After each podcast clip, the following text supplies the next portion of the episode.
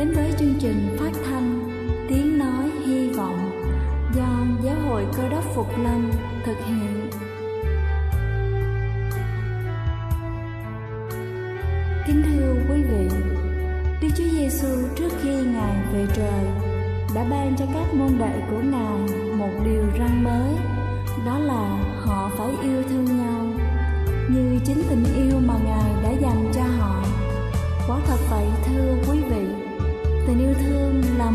quà vô giá mà Chúa đã ban cho nhân loại và đó cũng là thông điệp mà chúng tôi muốn gửi đến toàn thể quý vị. Nếu quý vị muốn tìm hiểu thêm về chương trình, về niềm tin hoặc muốn nghiên cứu về lời Chúa, xin quý vị gửi thư về chương trình phát thanh Tiếng Nói Hy Vọng địa chỉ 224 Văn Đăng Lưu, phường 3, quận Phú Nhuận, thành phố Hồ Chí Minh hoặc gửi email cho chúng tôi theo địa chỉ tiếng nói hy vọng amoc@gmail.com. Ngoài ra, quý vị cũng có thể liên lạc với bất kỳ hội thánh cơ đốc Phục Lâm tại địa phương gần nhất. Xin chân thành cảm ơn và kính mời quý vị lắng nghe chương trình hôm nay.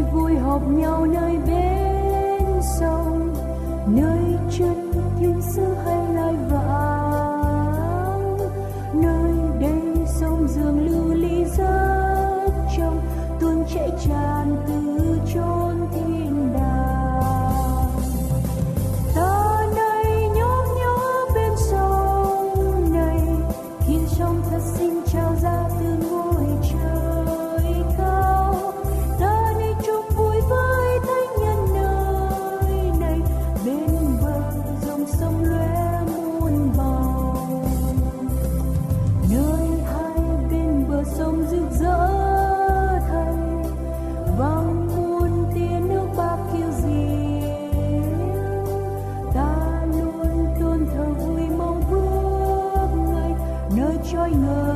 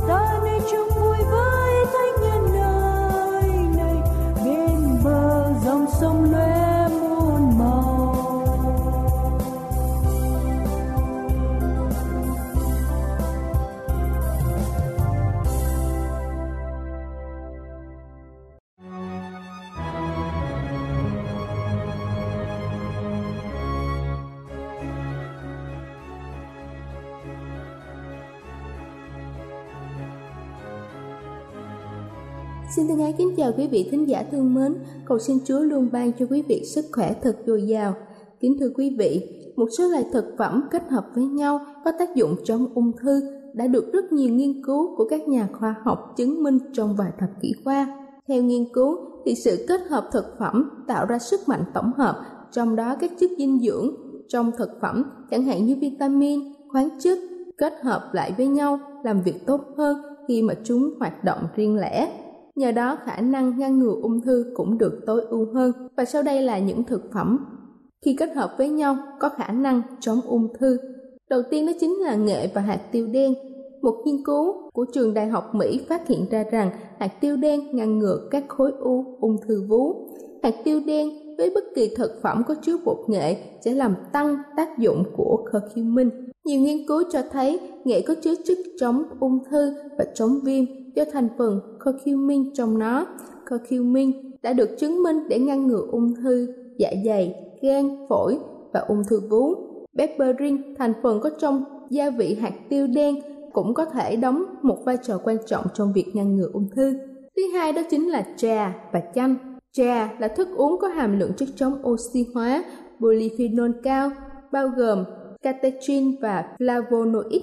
Theo Bộ Nông nghiệp Hoa Kỳ, một ly trà xanh có chứa lượng flavonoid gần như bằng 5 ly rượu vang đỏ hoặc là 9 quả táo. Catechin là một chất chống ung thư đặc biệt mạnh.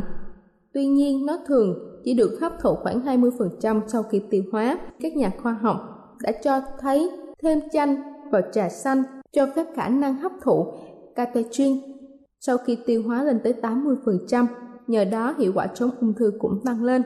Thứ ba đó chính là cà chua và bông cải xanh. Cà chua có chứa nhiều lycopene, vitamin C, vitamin A, còn bông cải xanh lại chứa các chất như là phytochemical, beta-carotene. Kết hợp hai loại thực phẩm này sẽ có tác dụng phòng ngừa ung thư rất tốt, đặc biệt là ung thư tuyến tiền liệt. Đây là kết luận được rút ra từ một nghiên cứu của trường đại học Mỹ. Khi cà chua với bông cải xanh được ăn cùng nhau, chúng ta thấy một hiệu ứng phụ sẽ tốt hơn nếu ăn cà chua nhiều hơn để có thể bổ sung lycopene và cà chua nấu chín có thể tốt hơn so với cà chua sống. Khi được chế biến, các thành phần trong ung thư của cà chua và bông cải xanh sẽ có tác dụng tốt hơn. Thứ tư đó chính là rau cải xoăn và chanh. Chanh là thực phẩm cung cấp một lượng lớn vitamin C và cải xoăn là một loại rau lá xanh rất giàu chất sắt. Trong khi cơ thể hấp thụ được 22% chất sắt từ thức ăn động vật thì lượng sắt hấp thụ từ thực vật chỉ được khoảng từ 1 tới 8%. Tuy nhiên khi thêm vitamin C vào thực phẩm, lượng sắt sẽ được hấp thụ tăng lên. Do đó, khi tiêu thụ cải xoăn, hãy thêm chanh vào để tăng lượng sắt được hấp thụ, góp phần tăng khả năng chống ung thư. Thứ năm đó chính là thịt bò và cây hương thảo. Thực phẩm giàu protein như là thịt đỏ sau khi chế biến thường sản xuất amin dị vòng, chất gây ung thư gây ra những thay đổi trong DNA liên quan đến ung thư. Một nghiên cứu tại trường đại học Minnesota phát hiện ra rằng các loại thịt cũng như vậy. Cho dù chế biến theo hình thức nào thì cũng làm tăng nguy cơ ung thư tuyến tụy đến 60% và các nguy cơ ung thư tuyến tiền liệt, vú, gan phổi. Hương thảo chứa các chất chống oxy hóa. Khi ướp thực phẩm nướng với hương thảo sẽ làm giảm hóa chất gây ung thư khi nướng. Một nghiên cứu được công bố trên tạp chí khoa học thực phẩm của Mỹ phát hiện ra rằng nồng độ cao của cây hương thảo sẽ làm giảm hóa chất gây ung thư hơn 90%. Và cuối cùng đó chính là cà chua và bơ. Cà chua chứa nhiều lycopene, một hợp chất chống oxy hóa, là một caroten nội carotenoid. Thông tin trên trí thức trẻ cho hay đã có một nghiên cứu chỉ ra rằng ăn nhiều hơn 10 khẩu phần lycopene một tuần sẽ giảm tổng nguy cơ ung thư tuyến tiền liệt tới 35% và giảm nguy cơ ung thư tuyến tiền liệt tới 53%. Một nghiên cứu được công bố trên tạp chí của Viện Ung thư Quốc gia Mỹ cho thấy phụ nữ bổ sung lycopene có 22% giảm nguy cơ ung thư vú. Các chất béo từ bơ làm tăng tác dụng của các carotenoid trong cà chua. Kính thưa quý vị, nếu chúng ta biết kết hợp thực phẩm một chút, không những làm cho món ăn của chúng ta thơm ngon, mà nó còn có ích cho sức khỏe. Hy vọng chúng sẽ thật hợp khẩu vị của chúng ta. Chúc quý vị luôn mạnh khỏe.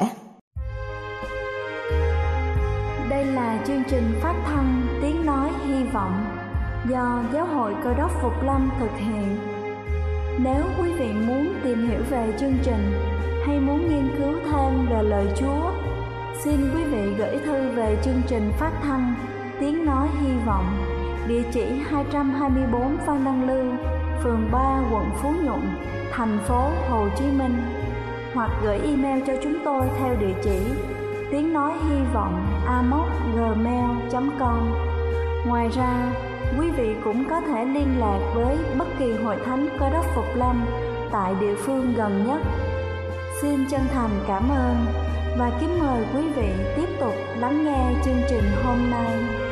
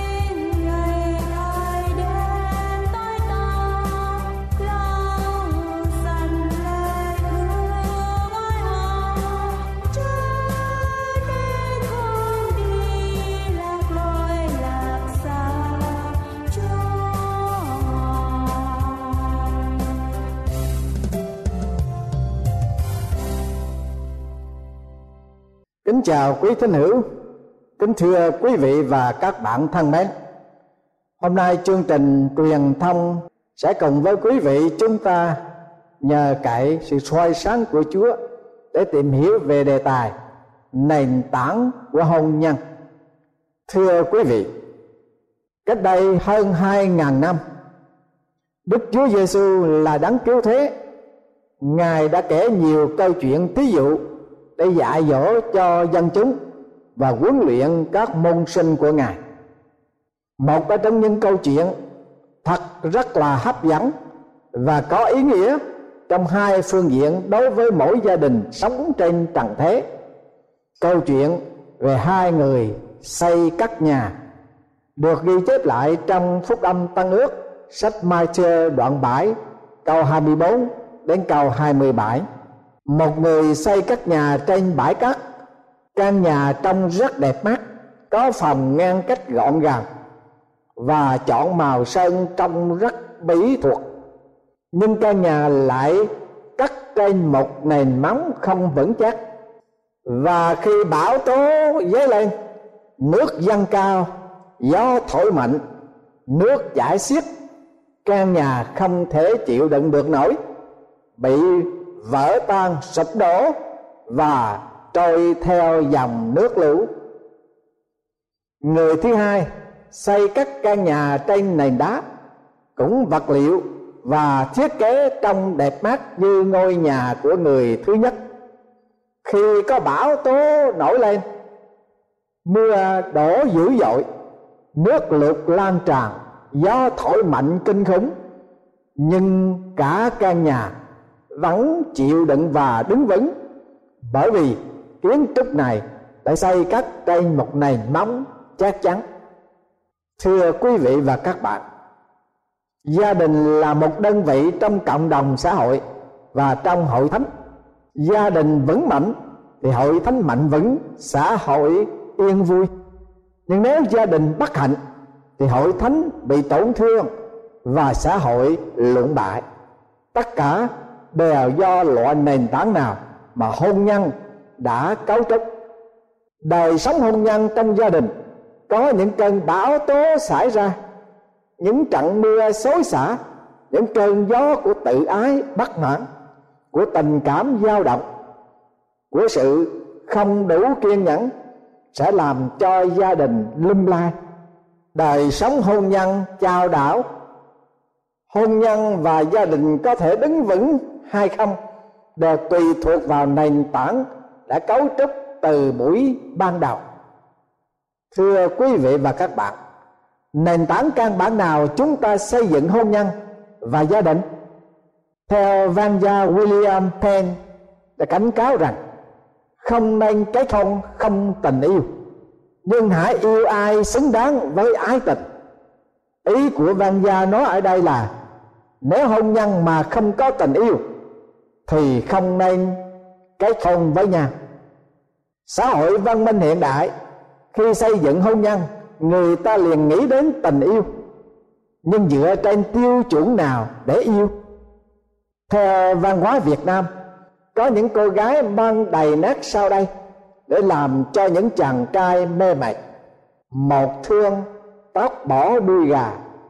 Hai thương an nói, mạng mà có duyên ba thương má núm đồng tiền. Bốn thương răng lánh, hậu quyền kém tua năm thương cổ yếm đeo bùa. Sáu thương nón nghệ oai tua dịu dàng. Bảy thương nết ở không ngoan.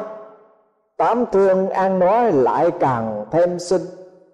Chín thương em ngủ một mình. Mười thương con mắt đưa tình cho ai? Nhưng với thời gian xã hội và văn hóa thay đổi, tình yêu và sắc đẹp, cũng đổi thay theo quan niệm có khác đi.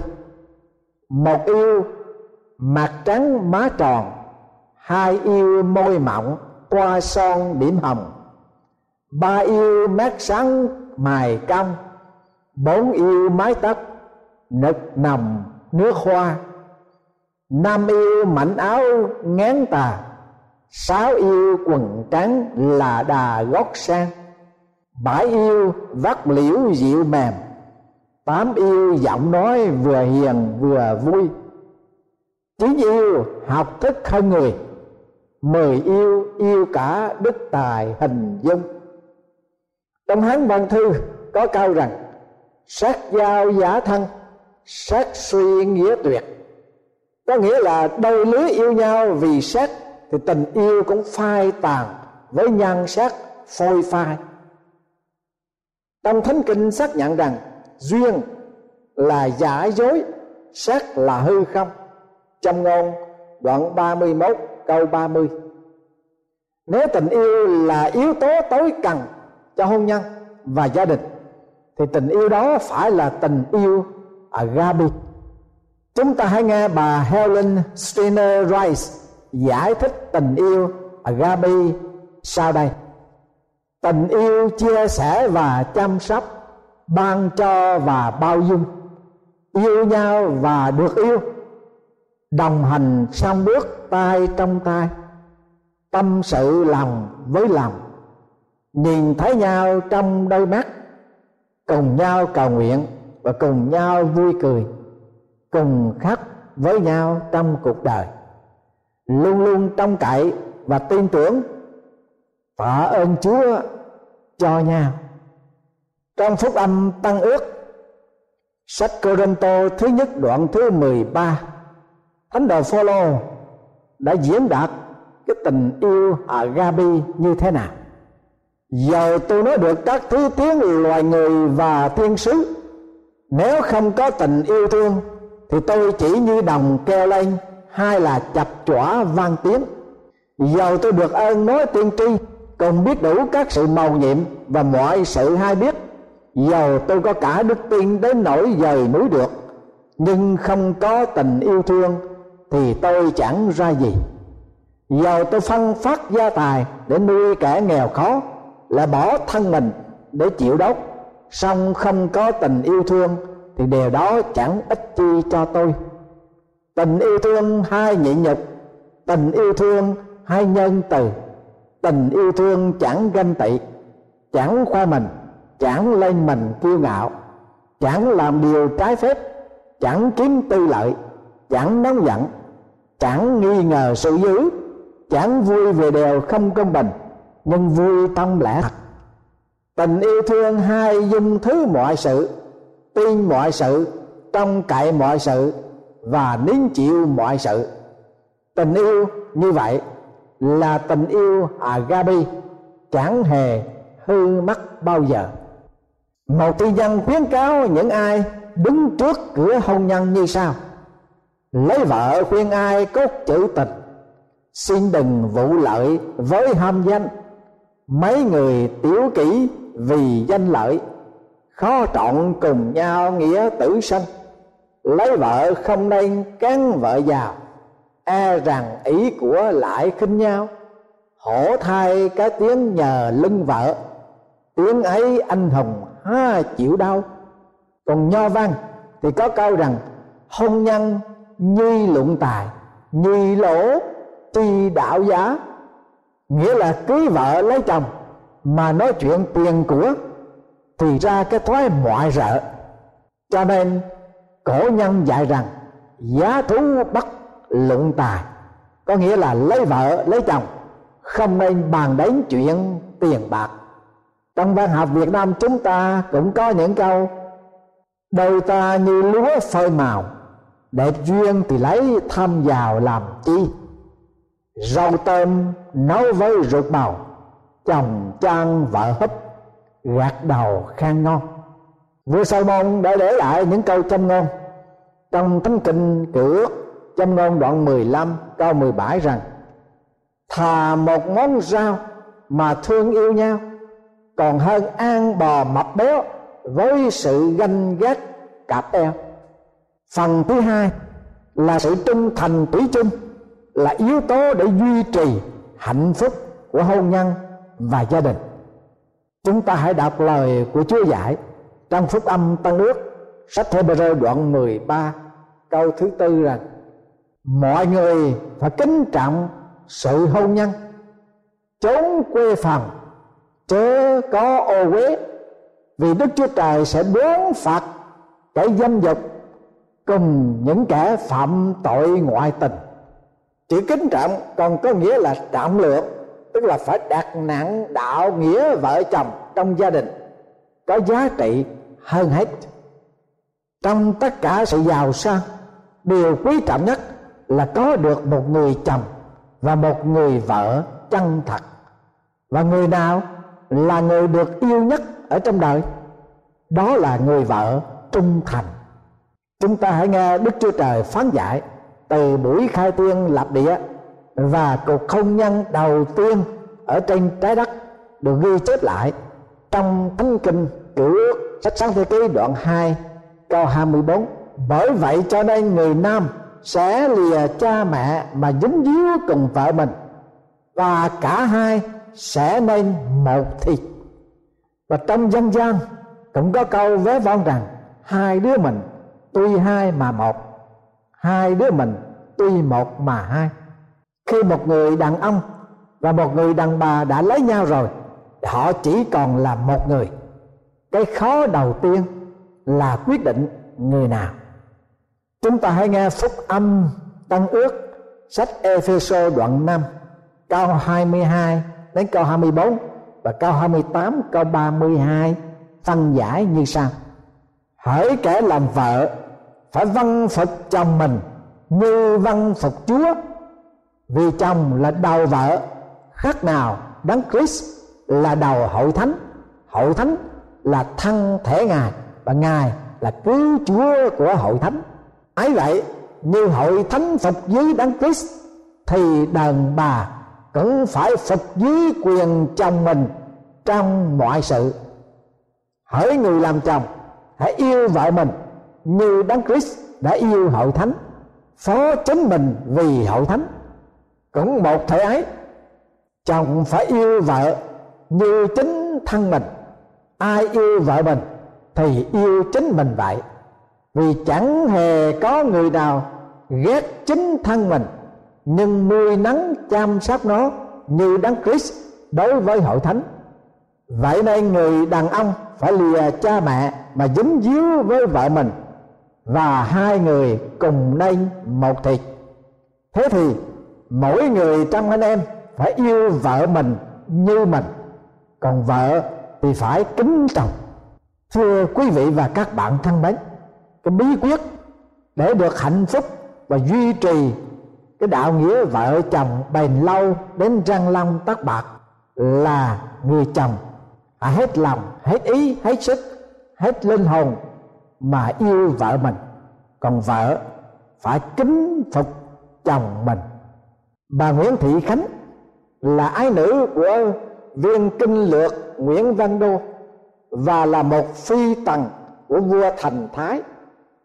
Bà Khánh có làm bài thơ gửi cho cụ Thăng Trọng Hề, là người rất ái mộ gia nhân.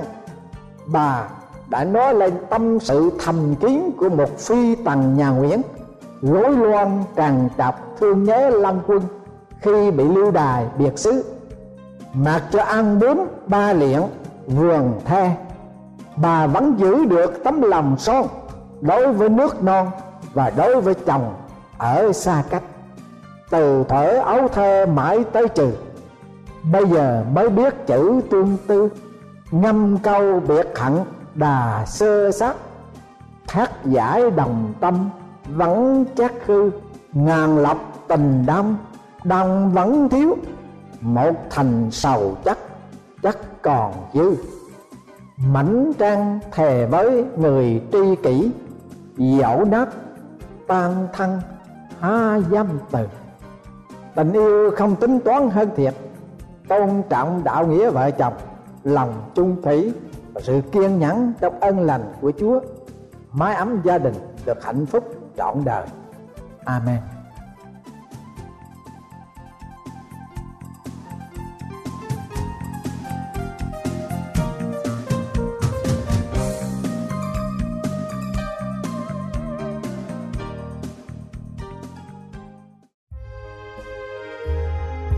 Đây là chương trình phát thanh Tiếng Nói Hy Vọng do Giáo hội Cơ đốc Phục Lâm thực hiện.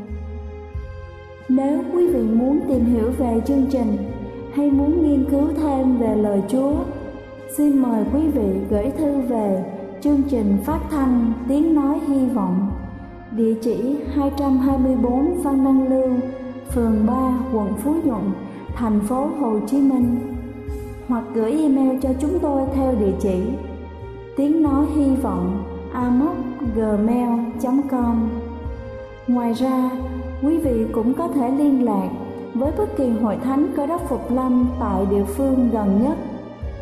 Xin chân thành cảm ơn và hẹn gặp lại quý vị trong chương trình lần sau.